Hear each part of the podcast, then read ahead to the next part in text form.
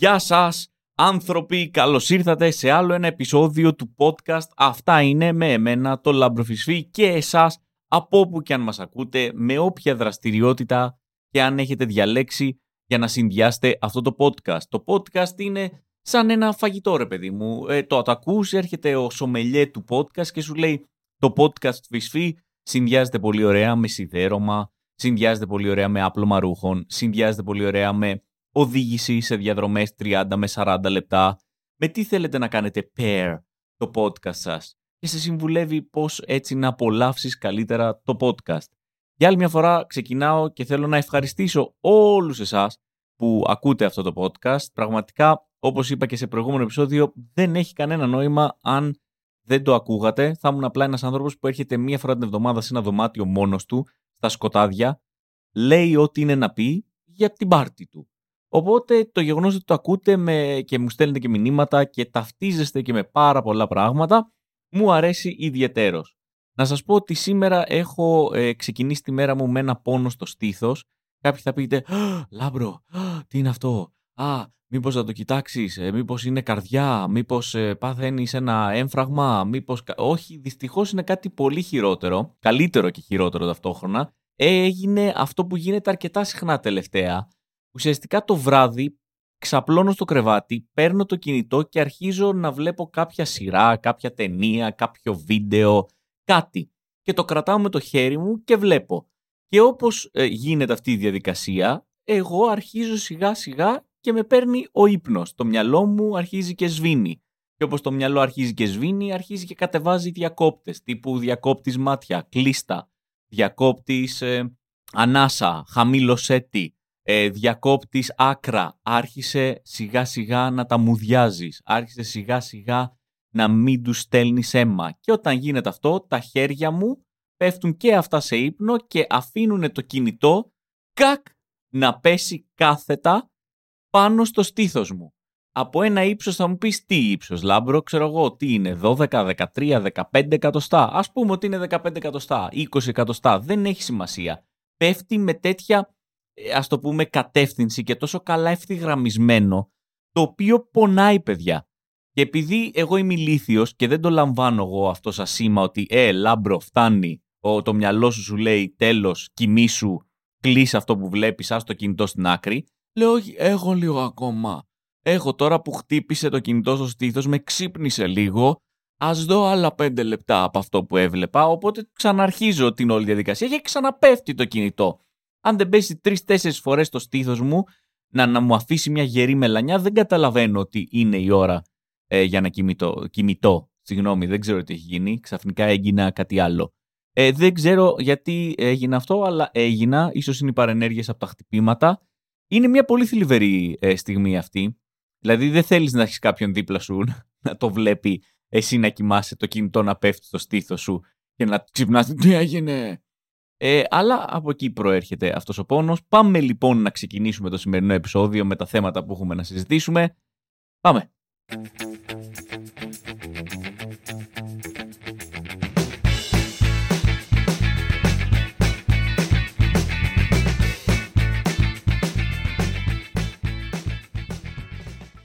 Τα πιο πολλά θέματα που έχω να συζητήσω αυτή την εβδομάδα προέρχονται από ένα ταξίδι, μια μίνι εκδρομή, ε, μια εξόρμηση, μια απόδραση. Υπάρχουν διάφοροι τρόποι να πεις αυτό το πράγμα, ειδικά άμα γράφεις άρθρα. Ε, μίνι αποδράσεις από την Αθήνα, εξορμήσεις κάτω από δύο ώρες. Κάπου να βγούμε έξω από την Αθήνα να ξεσκάσουμε. Τέλος πάντων, αυτό έκανα κι εγώ αυτή, αυτό το Σαββατοκύριακο που μας πέρασε, διότι ο πατέρας μου έκλεισε τα 70 και αποφασίσαμε να τον πάμε κάπου εκτός Αθηνών έτσι για ένα διήμερο με την οικογένεια, να το γιορτάσουμε. Θα σας μιλήσω περισσότερο για την ηλικία του πατέρα μου αργότερα. Αυτό που θέλω να πω είναι ότι πήγαμε σε ένα χωριό στην Αχαία, το Συνευρό, ε, από αυτά τα πολύ ωραία χωριά που τονίζονται στη Λίγουσα για κάποιο λόγο. Είπανε Συνευρό, όχι. Συνευρό, όχι. Συνευρό. Θα το πούμε Συνευρό. Και όποιος κατάλαβε, κατάλαβε. Είναι ένα χωριό το οποίο είναι περίπου 170 χιλιόμετρα από την Αθήνα, αλλά σε ώρα έτσι, διαδρομής είναι περίπου στις 2,5 ώρες, διότι πας εθνική οδό, αλλά κάποια στιγμή πρέπει να κόψεις αριστερά και να αρχίσει να ανεβαίνεις ένα βουνό. Το οποίο αυτό το βουνό για να το ανέβεις με τα στροφιλίκια που έχει η κλασικό βουνό Ελλάδας, το οποίο είναι 10 μέτρα φουρκέτα, 10 μέτρα φουρκέτα, 10 μέτρα φουρκέτα, φουρκέτα, φουρκέτα, 10 μέτρα, θέλεις περίπου ένα 30 λεπτό με 40 λεπτό. Αν θες να το ανέβεις και να ζήσεις. Αν θες να το ανέβεις και να μην κάνουν μετό όσοι είναι μέσα στο αμάξι συμπεριλαμβανομένου και του οδηγού. Κάπου εκεί λοιπόν είναι 30 με 40 λεπτά. Αλλά κάτι που συναντάω πολύ συχνά στην επαρχία και το συνάντησα και αυτή τη φορά είναι η παντελώς διαφορετική άποψη που έχουμε εμείς οι Αθηναίοι και η άποψη που έχουν οι ντόπιοι για το πόσο χρόνο χρειάζονται οι αποστάσεις. Όποτε μιλάω με κάποιον ντόπιο για κάποια απόσταση, πάντα ο χρόνος που μου λέει είναι ένας σοκαριστικά μικρότερος χρόνος από αυτόν που έχω υπολογίσει εγώ. Δηλαδή, εγώ έχω φάει δυόμιση ώρες για να φτάσουμε στο χωριό που σας έλεγα, μιλάω με ντόπιο στην ταβέρνα και μου λέει εδώ, εδώ είμαστε μία ώρα και δέκα, μία ώρα και είκοσι λεπτά από την Αθήνα. Μία ώρα και δέκα, μία ώρα και είκοσι. Να το πάμε μία ώρα και είκοσι, δηλαδή είναι περίπου μία ώρα και κάτι λιγότερο από αυτό που το έκανα εγώ, έτσι. Τεράστια διαφορά. Δηλαδή δεν μπορώ να καταλάβω πώς κάποιος ντόπιος, βασικά μπορώ να καταλάβω γιατί τους έχω δει να οδηγούν. Μπορώ να καταλάβω πώς κάποιος ντόπιος το κάνει το συνευρώ Αθήνα σε μία ώρα και 20 λεπτά, διότι οι άνθρωποι μπαίνουν μέσα στο αμάξι τους και λένε τέλος, είμαι ο Ντόμινικ Τορέτο της Αχαία. Θα το πάω τάπα το αγροτικό που έχω. Δεν έχει στροφές ο δρόμος. Οι στροφές είναι στο μυαλό σου είναι κάτι που φαντάστηκες που λέγαν στον Νίο There is no spoon, there is no turns. Μια ευθεία είναι όλο. Μένεις στο κέντρο του δρόμου και τελικά καταλαβαίνεις ότι δεν έχει στροφές, είναι όλο ευθεία. Τώρα, αν έρχεται τουρίστας από την άλλη μεριά, ε, ο τουρίστας ε, αυτός να πέσει στον κρεμό. Γιατί προφανώς εγώ έχω προτεραιότητα, είμαι ο ντόπιο και εγώ δεν θέλω να φύγω από τη μέση του δρόμου. Ο τουρίστας μπορεί να κάνει δεξιά, να ανέβει στο χώμα, να χτυπήσει πάνω σε κάποιο δέντρο, εγώ θα συνεχίσω να πηγαίνω ευθεία. Ο άνθρωπος μου έδωσε μία ώρα και κάτι λιγότερο από την ώρα που έκανα εγώ για να φτάσω εκεί. Και αν είναι ταχύτητες που δεν υπάρχουν καν στα κοντέρ των αμαξιών τους. Παίζει να έχουν συνδέσει πυράβλους, παίζει να έχουν βάλει νήτρο, ε, μπουκάλες μέσα. Δρόμους με full στροφές που σου παίρνει ένα 40 λεπτά και του ντόπιου του λες πόσο σου παίρνει για να, να κατέβει ή να ανέβεις, ξέρω εγώ, εδώ πάνω. Λέει, ένα 8 λεπτό. Όταν οδηγείς και βλέπεις ντόπιο, κάνεις την άκρη, παιδιά. Τον αφήνεις. Στέκεις έξω από το αμάξι στο πλάι του δρόμου και απολαμβάνεις ένα ράλι. Το χειρότερο είναι να αγκαστεί να μπεις σε αμάξι του ντόπιο, έτσι. Να πάρεις, ας πούμε, ένα ταξί σε τέτοιες περιοχές. Που σε πάει διαδρομή 8 χιλιόμετρα, κατεβαίνεις και θέλεις μετά 2 ώρες να συνέλθεις. Είναι λες και έχεις μπει σε καράβι το οποίο αποφάσισε να φύγει με απαγορευτικό με 12 μποφόρ. Θα έπρεπε να έχει πίσω σακούλες με του, όπως έχει στα αεροπλάνα. Γιατί; Να έχεις πίσω στο ταξί σου μία σακουλίτσα με του, να του λες: Δεν αισθάνομαι πολύ καλά, γι' αυτό έχουμε τις σακούλες. Εγώ δεν σταματάω, βγάλει σακούλα, ξέρνα και προχωράμε. Και αν πας να βάλεις ζώνη, ο άλλος θίγεται. Ότι τι, δεν με εμπιστεύεσαι. Δεν με εμπιστεύεσαι που θα μπω σε φουρκέτα με 130 χιλιόμετρα, που στην ευθεία που είναι 80 μέτρα εγώ θα πιάσω τελική 220. Θα μου βάλεις και ζώνη. Δεν θα έπρεπε καν να βάζουμε ζώνη, παιδιά. Θα έπρεπε να βάζουμε στολή που βάζουν οι άνθρωποι που μπαίνουν στη Φόρμουλα 1. Αυτοί που άμα πάρει φωτιά το αμάξι επειδή τράκαρε, δεν παίρνει καν φωτιά η στολή. Να βάζεις κράνος όπως βάζουν οι άνθρωποι που οδηγούν Φόρμουλα 1. Οτιδήποτε κάτω από 200 χιλιόμετρα, οι άνθρωποι που μένουν εκεί το θεωρούν δίπλα στην Αθήνα. Αυτό είναι το συγκλονιστικό. Δηλαδή, άμα πας σε περιοχές οι οποίες είναι 200, 220, 180 χιλιόμετρα από την Αθήνα, σου λένε είμαστε δίπλα στην Αθήνα. Αυτός ο άνθρωπος στην ταβέρνα μου είπε είμαστε προάστιο της Αθήνας. Προάστιο. Δηλαδή, ας πούμε, ας πούμε, ξέρω εγώ, Ελευσίνα ή ξέρω εγώ, Μέγαρα ή Κόρινθος ή Κιάτο που είναι πριν από εκεί που ήμασταν. Αυτά τι είναι, αυτό είναι το κέντρο της Αθήνας. Άμα αυτό είναι προάστιο της Αθήνας. Σου λέει εμείς εδώ πέρα, τι, Αθήνα, 200 χιλιόμετρα, μία ώρα και ένα τέταρτο και έχουμε φτάσει. Αν έχει παίξει και καινούριος δρόμος, τότε τρελαίνονται. Με τον παλιό δρόμο Κάναμε μια μισή ώρα με τον καινούριο. Ένα 20 λεπτό είναι. 20 λεπτό κάνω εγώ που μένω στο κέντρο για να πάω στο κέντρο. Βγαίνω από το σπίτι μου μαμάξι που είμαι μέσα στο κέντρο για να φτάσω στο κέντρο, κάνω ένα 20 λεπτό. ίδιο χρόνο κάνει και ο άλλος που μένει, ξέρω εγώ, στην Κόρινθο για να φτάσει και αυτός στο κέντρο. Δεν έχει καμία διαφορά ο χρόνος μας. Κάποιοι στο μετράνε εντωμεταξύ και ούτε καν με, με χρόνο. Τι αυτό, τρία τσιγάρα δρόμος. Έφτασα. Άναψα τσιγάρο, έσβησα, άναψα, έσβησα, άναψα, σύνταγμα. Τέλος. Μπαίνω σε αγροτικό, ανάβω τσιγάρο, ανάβω πύραυλο, τσακ, έφτασα. Πας αν έχεις ξεχάσει τίποτα σπίτι, να πεταχτώ να στο φέρω, ρε φίλε. Άμα τώρα είσαι εδώ πέρα, ας πούμε, στο, στο Airbnb σου και λες «Ω, δεν το πιστεύω, ξέχασα το, ξέρω εγώ, ξέχασα τις πιτζάμες μου». Μην ανησυχείς ρε. Εγώ σε 20 λεπτά έχω πάει σπίτι σου και σε άλλα 20 έχω γυρίσει. Πάμε. Και το τέλειο, παιδιά, είναι ότι μπαίνεις στα μάξια τους και οι άνθρωποι πριν βγούνε στο δρόμο κάνουν το σταυρό τους. Να κάτι που δεν θέλεις να δεις να γίνεται. Αν άνθρωπος μπει στο αμάξι του και αντί να βάλει ζώνη, κάνει το σταυρό του και φυλάει το εικονοστάσι που έχει χτίσει μέσα στο αγροτικό, που έχει πάνω στο ταμπλό 7 εικόνες, λες, οκ, μάλλον δεν θα ζήσουμε. Αυτές είναι λοιπόν οι αποστάσεις των ντόπιων, καμία σχέση με τις αποστάσεις των Αθηναίων, είναι, πρέπει να κάνεις κάποια μετατροπή, πώς λέμε ρε παιδί μου πόσο είναι το μίλι σε χιλιόμετρα, πόσα είναι τα γραμμάρια σε ουγγές, έτσι πρέπει να υπάρχει και ένα calculator που βάζεις εσύ ας πούμε τα χιλιόμετρα τα κανονικά και στα μετατρέπει σε χιλιόμετρα ντόπιου. Δηλαδή ένα χιλιόμετρο κανονικό το κάνει 0,7 ντόπιου ή μάλλον σε χρόνο ακόμα καλύτερα, 2,5 ώρες κανονικές. Calculator, πόσο είναι σε ντόπιο, 32 λεπτά.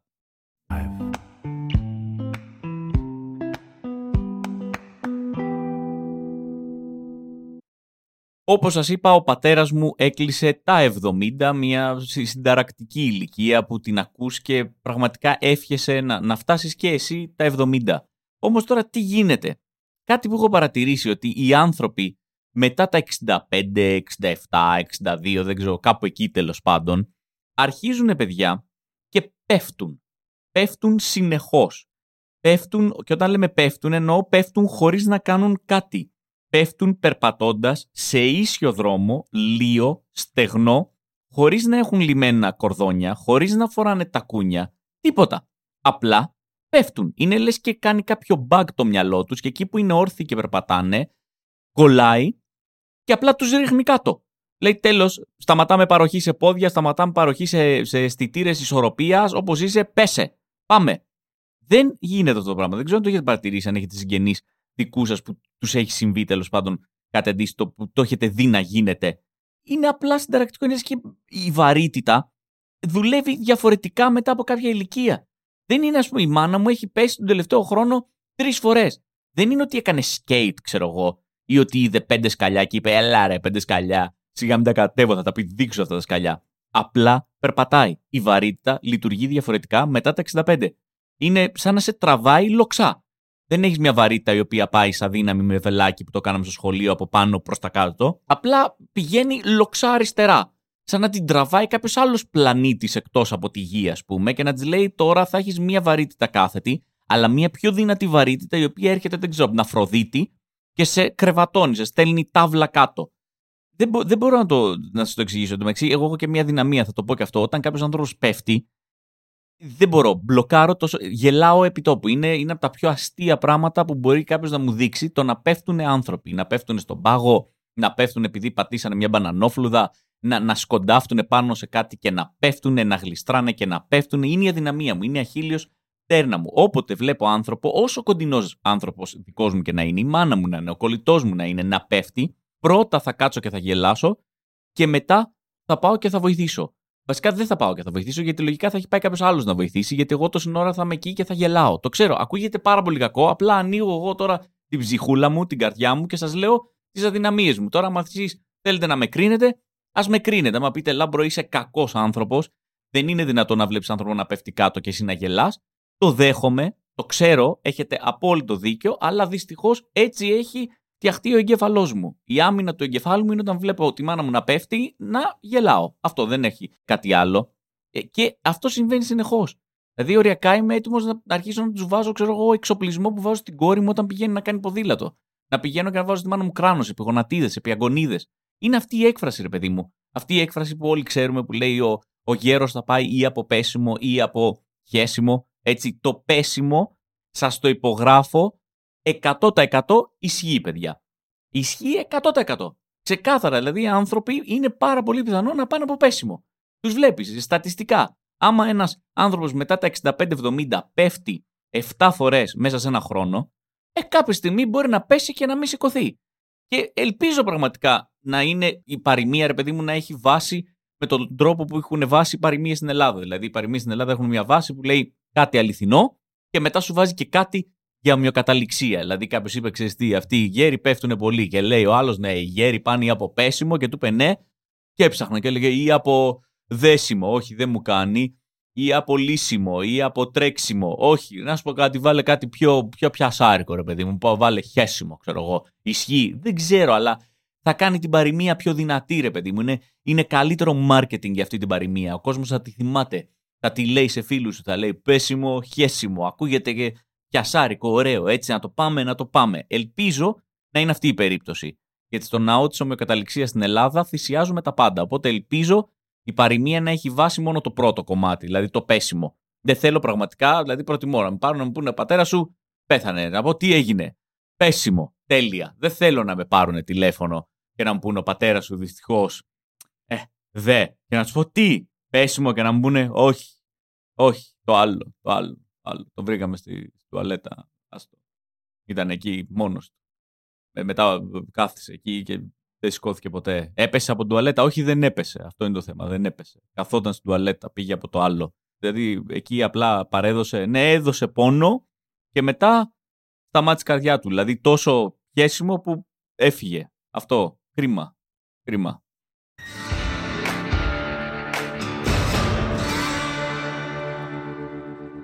Είμαστε λοιπόν όλο και πιο κοντά στα Χριστούγεννα. Έχει ξεκινήσει το γλέντι των Χριστουγέννων. Έχουν ξεκινήσει να μπαίνουν τα φωτάκια, τα λαμπάκια, οι αϊβασίλειδες που κρέμονται. Γενικά έχει ξεκινήσει ένας άτυπος ανταγωνισμός ανάμεσα στα σπίτια και τις πολυκατοικίες. Δεν ξέρω αν το, το βλέπετε. Κο, κοντράρονται πλέον. Δηλαδή παλιά έβαζε ένα δέντρο, τελείωνες. Τώρα βάζεις δέντρο, Βγαίνει στο μπαλκόνι, κρεμάς τα λαμπάκια, τα βλέπει απέναντι, σου λέει τόσα λαμπάκια έβαλες εσύ. Πόσα είναι, 200, 400 λαμπάκια εγώ. Πας και κρεμάς Άι Βασίλεια από τη βεράντα σου, κρέμας Άι Βασίλη εσύ. Εγώ θα κρεμάζω τρεις Άι Βασίλειδες. Πάει μια πολυκατοικία, οργανώνεται και λέει: Παιδιά, ελάτε να φτιάξουμε κάτι ωραίο μαζί. Να ξεκινάει, ας πούμε, ένα λαμπάκι από τον πέμπτο και να κατεβαίνει με ένα ωραίο σχήμα στο δεύτερο. Έτσι είσαστε εμείς. Θα ξεκινήσουμε από την ταράτσα και θα το πάμε μέχρι το υπόγειο. Θα φτιάξουμε με τα λαμπάκια μας χριστουγεννιάτικο δέντρο ολόκληρο, το οποίο πιάνει 7 ορόφου πολυκατοικία. Έχει αρχίσει και γίνεται ανταγωνιστικό το θέμα και οι διακοσμήσεις έχουν αρχίσει και ξεφεύγουν. Ε, έχω πάει, παιδιά, πριν κάτι. Πότε ήταν, πριν δύο εβδομάδες, πήγα μία βόλτα στο κέντρο και σε κάποια φάση όπως είμαι στο ψυρί, απλά στρίβω σε ένα στενό και από εκεί που είμαι σε κλασικό ψυρί, ξέρετε, που έχει τα μικρά μαγαζάκια, πλανόδιου στο δρόμο, ανθρώπους που πουλάνε κάτω σε ένα χαλί έχουν βάλει και πουλάνε οτιδήποτε από μαχαίρια μέχρι αποχημωτές, μέχρι μπάρμπι του 1930, μέχρι ε, σκουλαρίκια, με, ό,τι να είναι. Από εκεί που είσαι σε, στο ψυρί και ψήνουν κουλούρι και ο απέναντι, ξέρω εγώ, ακονίζει μαχαίρια. Αυτό του ψυρί, το κλασικό τέλος πάντων. Στρίβω σε ένα στενό και ξαφνικά εμφανίζονται μπροστά μου δύο, τρία, τέσσερα μαγαζιά, δύο και δύο απέναντι, δεν, δεν, δεν ξέρω καν πόσα ήτανε, τα οποία είναι τόσο τίγκα στη χριστουγεννιάτικη διακόσμηση, το theme τους είναι τόσο Χριστούγεννα, που είναι λες και μεταφέρθηκα στο χωριό του Άι Βασίλη. Λες και ξαφνικά ήμουν ψηρή, έστριψα και οπ, Λαπωνία. Το μόνο που έλειπε, ξέρω εγώ, είναι να έχει 6 μέτρα χιόνι. Να περπατάω ψηρή, ας πούμε, με κοντομάνικο, να στρίψω δεξιά και ξαφνικά να είμαι, όπα παιδιά, εδώ έχει 7 μέτρα χιόνι, φέρτε μου ένα μπουφάν, φέρτε μου ένα κασκόλ, κάτι. Είναι αυτά τα μαγαζιά, παιδιά, τα οποία έχουν συγκεντρώσει, νομίζω, το 90% των χριστουγεννιάτικων στολιδιών του πλανήτη. Μεταξύ τους αυτά τα τέσσερα μαγαζιά που είναι απέναντι, ξέρω έχουν 45 έλατα. Χιλιάδες μπάλες, χιλιάδες. 53 Άι Βασίλε έχουν κατεβάσει ένα στρατό Άι Βασίλειδε. Τους έχουν στήσει, λες και είναι κάποια δημιουργία από Άι Βασίλειδε που κρέμονται από οποιοδήποτε σημείο του κτηρίου. Κάποιοι απλά στέκονται στη σειρά, λες και έχουν στήσει ουρά στο Ίκα οι Άι Βασίλειδε. Δύο κοπάδια ταράνδους και άλλα δύο κανονικούς ταράνδους. Τάραντι παντού να πετάνε, να ανακρέμονται, να είναι στο δρόμο να μπορεί να τους καβαλήσει ένα παιδάκι για να βγάλει φωτογραφία. Εκατό ξωτικά. Κάποια από αυτά αληθινά έχουν φέρει κομπάρους, έχουν ντύσει ξωτικά. Κάποιους έχουν πάρει από το Lord of the Rings και τους φέραν και τους βάλαν κατευθείαν εκεί πέρα. Κανονικά ξωτικά. 500 ψεύτικα κουτιά δώρα. Μιλάμε τώρα για δώρα, τι να σου πω. Το κάθε δώρο εντωμεταξύ πρέπει να είναι 3x3. Κάτι κύβοι οι οποίοι δεν σηκώνονται. Κρέμονται από τον ουρανό δώρα, πέφτουν δώρα, προχωράς, είναι κάποιος στο μπαλκόνι, πάπ σου πετάει κουτί με δώρο. Δύο χιλιόμετρα κορδέλα, έχουν βάλει φωτάκια. Όλα τα φωτάκια. Όλα. Πήγανε σε κάθε μαγαζί που πουλάει φωτάκια, τα πήρανε όλα τα φωτάκια και τα βάλανε. Αν δεν βρείτε φέτος φωτάκια, είναι επειδή τα έχουν αυτοί. Μιλάμε για εκατομμύρια φωτάκια. Φάση, δεν ξέρω τι ηλεκτρισμό έχουν εκεί πέρα, σε τι μπρίζα τα έχουν συνδέσει όλα αυτά, σε τι δίκτυο, σε τι τριφασικό. Έχει τόσα φωτάκια παίζει να το βλέπεις από το διάστημα. Θα βάζω την πρίζα και πέφτει η τάση σε όλο το κέντρο. Και δεν είναι ότι είμαι ο άνθρωπος ο οποίος μισεί τα Χριστούγεννα, να το πω. Δηλαδή, καμία σχέση. Εννοείται, όχι. Δεν είμαι ο άνθρωπος που τρελαίνεται για τα Χριστούγεννα που είναι σε φάση 22 μέρες για τα Χριστούγεννα, 21 μέρες για τα Χριστούγεννα. Όχι, δεν είμαι normal. Είναι μια OK γιορτή, μ' αρέσει, όλα καλά, αλλά πήγα εκεί και με το που μπήκα σε αυτό το δρόμο, παιδιά, με πιάσε μια αναγούλα. Ήταν λες και πήρα υπερβολική δόση από Χριστούγεννα. Λες και κάποιος γέμισε μια σύριγγα με, με Χριστούγεννα, με, με χρυσόσκονη, με μπάλες, με, με το πνεύμα των Χριστουγέννων, μου τη σούταρε και εγώ απλά πέθανα. Ωραία, ωριακά, λέω δεν έπεσα στο πάτωμα από κάποια κρίση να βγάζω μελομακάρονα από το στόμα και να αντί για φρό να βγάζω μελομακάρονα. Και αυτό, παιδιά, είναι το οπτικό, έτσι. Δεν έχουμε μιλήσει καν για το ακουστικό κομμάτι της εμπειρίας. Ότι ό,τι τραγούδι έχει γραφτεί ποτέ για τα Χριστούγεννα να παίζει από ηχεία, λες και είσαι σε τέκνο πάρτι. Λες και έχουν φέρει, ξέρω εγώ, ηχεία τα οποία ζήταγε ο Τιέστο για να παίξει. Ηχεία τα οποία είπε ο Τιέστο, παιδιά, λοιπόν, ακούστε, εγώ όταν παίζω, θέλω, ξέρω εγώ, 62 ηχεία, θέλω να νιώθει ο, ο διπλανός, διότι έχει σεισμό, ρε παιδί μου, το έδαφος, αλλά αντί να παίξω τέκνο, θα βαράω Last Christmas, θα βαράω μικρό τυμπανιστή. Από τη μία είχες μαγαζί το οποίο ήταν τίγκα Χριστούγεννα, απέναντι είχες ένα άλλο μαγαζί που είπε Αυτό είστε εσείς. Εγώ θα το κάνω ακόμα πιο τίγκα Χριστούγεννα. Είχαν βάλει σνάιπερ στην οροφή να σου πετάνε σφαίρες με Χριστούγεννα, ας πούμε, ημιαυτόματο που, που πετούσε μπάλες Χριστουγεννιάτικου δέντρου και χρυσόσκονη. Πάρε Χριστούγεννα, γίνε χαρούμενος, μπε στο παραμύθι, ζήσε το. Γιατί αυτό είναι και το σλόγκαν. Αυτό γράφουν και όσοι γράφουν άρθρα βγαλμένο από το παραμύθι. Μιλάω για αυτά τα μαγαζιά που έχουν συγκεντρωθεί εκεί πέρα. Άμα το πατήσετε, δείτε βγαλμένο από παραμύθι. Αυτό δεν είναι παραμύθι, παιδιά. Αυτό είναι ο εφιάλτης των Χριστουγέννων. Αυτό είναι. Δεν έχει, δεν έχει τίποτα παραμυθένιο. Γιατί αν θες να ανοίξεις ένα μαγαζί που ο κόσμος να εντυπωσιαστεί με τη διακόσμησή σου, όπως σας είπα, πρέπει να το φτάσεις εκεί. Αν μια μέση πολυκατοικία αυτή τη στιγμή έχει 7 οι βασίλειδε να κρέμονται, 67.000 λαμπάκια, τρία δέντρα, μπάλες, μουσική να παίζει από τα, τα φωτάκια και εσύ λες εγώ θα φτιάξω ένα θεματικό μαγαζί το οποίο θέλω ο κόσμος να περνάει και να λέει αχ εδώ να κάτσουμε, εδώ μυρίζει Χριστούγεννα, ε πρέπει να το φτάσεις εκεί. Δεν μπορείς να το φτάσεις σε κάτι λιγότερο. Έχει ανέβει ο πύχης πάρα πολύ. Αυτό είναι το θέμα. Και το συγκεκριμένο μαγαζί από ό,τι κατάλαβα σερβίρει καφέ, κρέπες, βάφλες, προφανώς. Προφανώς θα σερβίρε κάτι εξίσου λιγοτικό με τη διακόσμησή του. Απορώ πως οι σερβιτόροι, ας πούμε, κατευθείαν δεν έρχονται να σου, να σου στάξουν ένα σοκολάτας με σιρόπι αγάβης. Να, να σου βάλουν μελομακάρονα ακριβώς εκεί που φαντάζεται. Δεν θα το πω, αλλά ακριβώς εκεί. Να περνάτε τι έγινε, Χριστούγεννα νιώσαμε; Όχι, χλακ, πάρε ένα μελομακάρονο. Τώρα τα νιώσα τα Χριστούγεννα.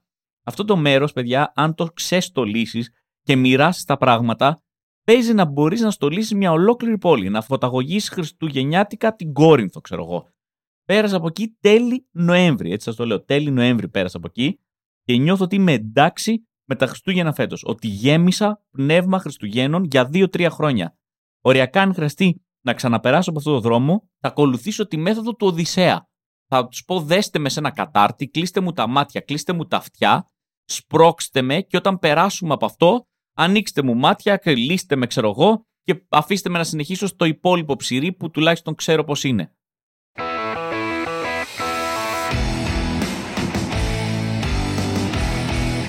Όπως σας είπα, πήγα εκδρομή και σε αυτό το σημείο θα μιλήσω λίγο για την εμπειρία ξενοδοχείο.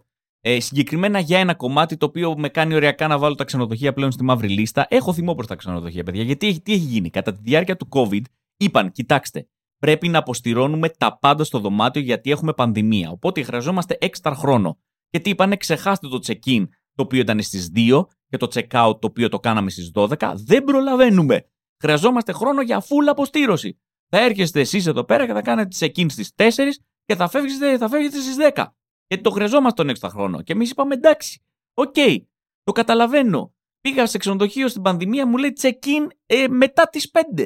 Check-out το αργότερο στις 9. Πρέπει να βάλω μέσα ομάδα 7, ξέρω εγώ, καθαριστές με hazmat suit και από πίσω να φοράνε αυτά που φορούσαν στο Ghostbusters, ξέρω εγώ, όλη την πανοπλία και το, το όπλο μπροστά για να, να ρουφήξουν τα υπολείμματα COVID που μπορεί να έχει αφήσει κάποιος. Και είπα εντάξει, το καταλαβαίνω. Αλλά τώρα η φάση είναι ότι ο COVID τελείωσε. Πάει, πέρασε η πανδημία. Δεν έχει πλέον νόημα όλη αυτή η φάση. Γιατί πηγαίνουμε και το κρατάμε ακόμα; Γιατί δεν γυρνάμε στα παλιά; Τι ακριβώς γίνεται και χάνουμε εμείς, ξέρω 4-5 ώρες από τη διενυκτέρευσή μας; Τίποτα δεν γίνεται. Απλά παιδιά μας φάγανε 4 με 5 ώρες. Πλήρωνες 100 ευρώ για 22 ώρες, τώρα θα πληρώνεις 100 ευρώ για 18 ώρες. Σε λίγο θα το πάνε πιο ακραία, ξέρω εγώ. Το πάνε να, να πληρώνεις με την ώρα. Πώς πας στους γαμιστρώνες στον Πρίαμο, ας πούμε. Οριακά εκεί το έχουν φτάσει. Τώρα, γιατί ξέρω εγώ τόσα πολλά για τη χρέωση του Πρίαμου και τους γαμιστρώνες, είναι ένα άλλο κεφάλαιο, θα το αναλύσουμε κάποια άλλη στιγμή. Γιατί ο ξενοδόχος, παιδιά, το είδε, το έζησε, το υπολόγισε και είπε: Ξέρεις κάτι. Μου αρέσει αυτό ρε εσύ. Ίδια λεφτά, λιγότερη δουλειά. Ναι, μια χαρά. Κανείς ποτέ δεν του ε, αφαίρεσες κάτι ή του πρόσθεσες κάτι προσωρινά και μετά στο έδωσε πίσω. Ουδέν μονιμότερο του προσωρινού. Πω πω πω. Πώς τις πετάω τις παροιμίες. Έτσι ακριβώς. Χάσαμε πράγματα με τον COVID, παιδιά. Πράγματα που δεν θα πάρουμε ποτέ ξανά πίσω. Πήγα στο αεροπλάνο να ζητήσω μια κουβέρτα, ας πούμε, και μου είπαν Ε, δεν έχουμε. Γιατί; Ε, COVID. COVID πρόπερση. Φέτος απλά τσίπιδες.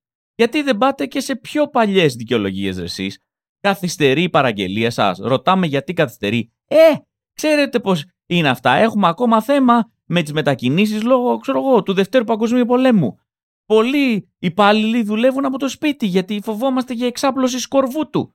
Θα αργήσει λίγο να ετοιμαστεί το δωμάτιό σας, ε, δυστυχώς, γιατί το καθαρίζουν από τις πληγές του Φαραώ. Γέμισε το δωμάτιο βατράχια. Τι να σας κάνουμε τώρα, συγγνώμη.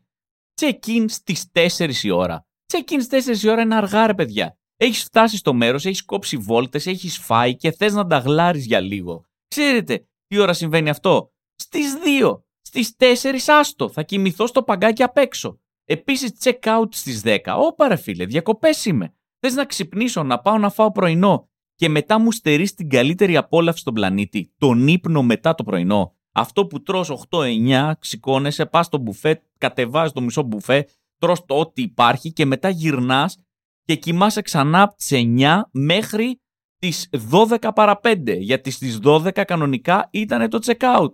Αυτό θέλω να γυρίζω στα παλιά, όπως λέει και ο ποιητής ο μεγάλος, ο, ο Μαζονάκης.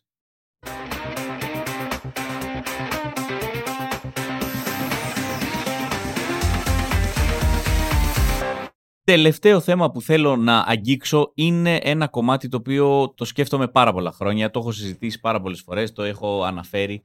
Έχει να κάνει λίγο με τον τρόπο με τον οποίο ο κόσμος μιλάει γενικά στους σερβιτόρους. Είναι κάτι το οποίο παρατήρησα για άλλη μια φορά αυτό το Σαββατοκύριακο που βγήκα σε μπαρ, σε, σε μπαρ, σε καφέ, σε, σε ταβέρνες, σε, σε μέρη έτσι εστίασης, ε, ακόμα και στο πρωινό ας πούμε του ξενοδοχείου. Νιώθω ότι δεν μιλάμε σωστά στους σερβιτόρους. Νιώθω ότι ο κόσμος αποκτάει αμέσως μία άνεση με το σερβιτόρο, η οποία κινείται στα όρια της αγένειας. Ε, δηλαδή, ακούς ατάκες τύπου «πιάσε με αυτό», «δεν βλέπεις εκείνο», «δώσε από αυτό», «σε φωνάζω τόση ώρα», «Hey», δηλαδή φωνάζουμε σερβιτόρους και τους φωνάζουμε λες και φωνάζουμε σκυλιά. «Ε», Ρε, δεν δε γίνεται να μιλάω σερβιτόρο. Ε, πρέπει να, έτσι, πρέπει να υπάρχει μία ευγένεια. Θα το πάω στα άκρα για μένα. Εγώ μιλάω σερβιτόρους στον πληθυντικό. Εντάξει, είναι ένας άνθρωπος ο οποίος τρώει τόσο σκατό. Έχει να χειριστεί τόσους περίεργους ανθρώπους, οι οποίοι για κάποιο λόγο πήγαν έξω να φάνε, πήγαν διακοπές, πήγαν να ευχαριστηθούν ένα καφέ, αλλά μέσα στο δικό τους μυαλό είναι σε φάση όχι. Η ζωή μου είναι σκατά, είμαι στραβωμένος και θα τα ξεσπάσω όλα αυτά πάνω σου. Ο άλλος είναι διακοπές. Έχει νεύρα, ρε. Κάνει θέμα στο σερβιτόρος για, στο σερβιτόρο για οτιδήποτε. Γιατί δεν έχουμε νερό. Σου ζήτησα ήδη νερό πριν 6,5 δευτερόλεπτα και δεν μου έχεις φέρει νερό. Τι θα γίνει; Ε, αυτό εδώ πέρα, η χρέωση στο λογαριασμό. Νεύρα, φουλ, τσαντίλα, φουλ. Και ο σερβιτόρος είναι κυματοθράφτης. Τα τρώει. Παπ. Πάει κι άλλο. Παπ. Σκάει κι άλλο κύμα. Παπ. Και δεν είναι αυτό ωραίο. Δηλαδή το βλέπεις, κάποιες φορές το βλέπεις και θες να επέμβεις. Θες να σηκωθείς και να είσαι κάπως για μίλα λίγο καλύτερα. Για σοβαρέψου λίγο. Δεν νομίζω ότι μπορείς να το κάνεις προφανώς γιατί θα αρχίσει να τσακώνεσαι εσύ με τους άλλους ανθρώπους που βρίσκονται στα διπλανά τραπέζια. Αλλά αυτό που σίγουρα θα άξιζε, θεωρώ, είναι μια υποχρεωτική από το κράτος, από οποιονδήποτε δεν ξέρω, μια υποχρεωτική θητεία ως σερβιτόρος. Δηλαδή, ας αφήσουμε το στρατό, εντάξει. Καλύτερο.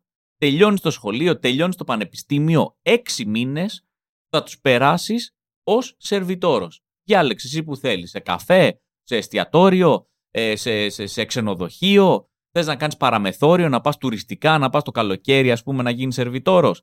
Κάπου πρέπει, είμαι βασικά και τα δύο τώρα που το σκέφτομαι, θα πρέπει να έχεις ένα κομμάτι που να είναι η βασική σου εκπαίδευση σε ένα ok μέρος και μετά να σε στέλνουν παραμεθόριο, σεζόν τουριστική τον Αύγουστο, στην Κρήτη, στη Ρόδο, ξέρω εγώ, στη Μύκονο, Σαντορίνη, να φας το, το, το όλο, ρε, να το, το νιώσεις όλο, να πεις πω, πω, πω, με πηγαίνει 42 μέσα, μισή έξω.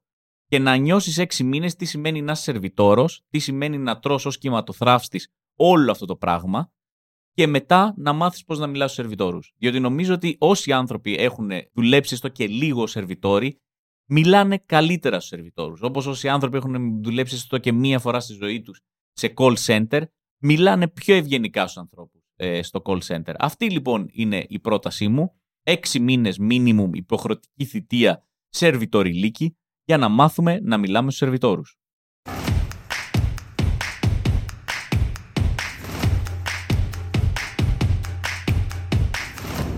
Λοιπόν, αυτό ήταν το επεισόδιο. Αυτά είναι. Σας ευχαριστώ πάρα πολύ που το ακούσατε. Ε, ευχαριστώ γενικά που ακούτε αυτό το podcast. Ε, να σας θυμίσω ότι συνεχίζει η προπόληση και πλησιάζουμε προς την παράσταση Work in Progress στα Μπετά, η οποία θα γίνει ανήμερα τα Χριστούγεννα 25 ε, Δεκεμβρίου στο Christmas Theater. Είναι η νέα μου παράσταση υποκατασκευή, καινούργια κείμενα, καινούργια αστεία, πράγματα τα οποία θα δοκιμάσω για πρώτη φορά μπροστά σε κόσμο και ο κόσμος που ελπίζω να είστε εσείς θα μου πει αν αυτά που δοκίμασα αξίζουν ή όχι, αν πρέπει ε, να μείνουν στην παράσταση, αν είναι αρκετά αστεία. Αν θέλετε να προμηθευτείτε το εισιτήριό σας, μπορείτε να το κάνετε από το more.com. Ε, δεν νομίζω ότι θα σας παμάρει η Σμαράγδα για τη δική μου παράσταση. Νομίζω ότι η Σμαράγδα ασχολείται με άλλα πράγματα, οπότε μην περιμένετε από τη Σμαράγδα. Είναι εδώ ο Λάμπρος και σας το λέει ο Λάμπρος. Αφήστε τη Σμαράγδα να σπρώξει άλλες παραστάσεις. Εμείς θα τα ξαναπούμε την επόμενη εβδομάδα. Μέχρι τότε να είστε καλά. Καλή συνέχεια.